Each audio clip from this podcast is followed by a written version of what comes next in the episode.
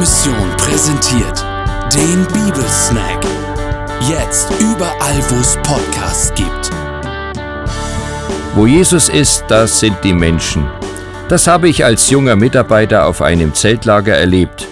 Ich war Zeltältester, wachte früh auf und meine sieben Jungs aus dem Zelt waren verschwunden. Es gab viele Möglichkeiten, rund um den See manches Abenteuer zu erleben. Das Rätsel löste sich jedoch schnell auf. Ich fand sie am Seeufer mit ihren geöffneten Bibeln zusammensitzen. Sie starteten noch vor den anderen mit einer morgendlichen Bibellese.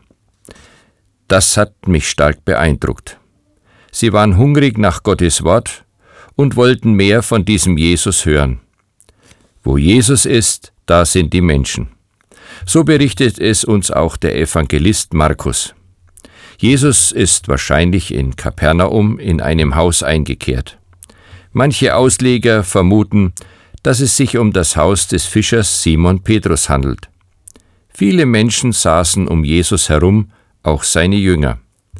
Das Gedränge war so groß, dass auch eine geregelte Mahlzeit nicht mehr möglich war.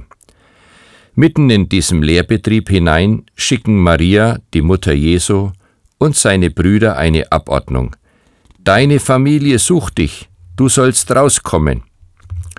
Doch Jesus macht keine Anstalten, um zu ihnen nach draußen zu gehen und zu ihnen zu sprechen. Er gibt den Abgesandten seiner Familie eine überraschende Antwort. Wer ist meine Mutter und meine Brüder? Dabei zeigt er auf die Menschen, die um ihn herum sitzen, und betitelt sie als seine Familie. Konkret heißt das, wer Gottes Willen tut, der ist mein Bruder und meine Schwester und meine Mutter.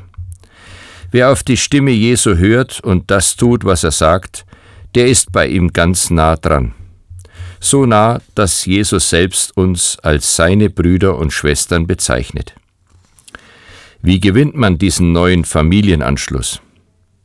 Wer diesem Jesus Christus sein Leben anvertraut, und das tut, was er sagt, der gehört dazu. Wie kann das geschehen? Vielleicht so, wie es meine Jungs damals im Zelt gemacht haben. Sie reden mit ihren eigenen Worten zu Gott und sagen zu ihm, Herr Jesus Christus, ich habe vieles noch nicht begriffen, aber ich weiß, dass du für die Schuld in meinem Leben am Kreuz gestorben bist und mir vergeben hast.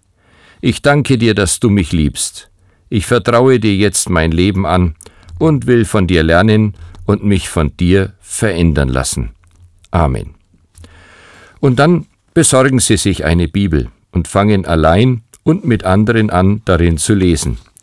Jeden Tag einen kleinen Abschnitt. Dann beten Sie, dass er Ihnen die Kraft schenkt, das Erkannte umzusetzen im Alltag.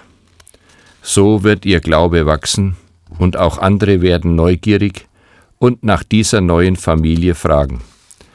Manchmal kann es dann passieren, dass wir Jesus mehr gehorchen müssen als unserer leiblichen Herkunftsfamilie.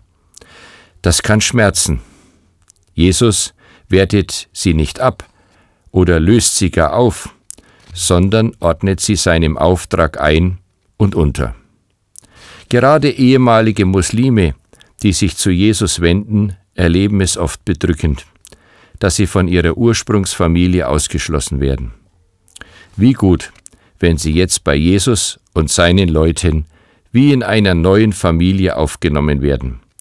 Wie gut, wenn auch sie zu seiner neuen Familie gehören. Davon wird auch ihre nächste Umgebung nicht unberührt bleiben.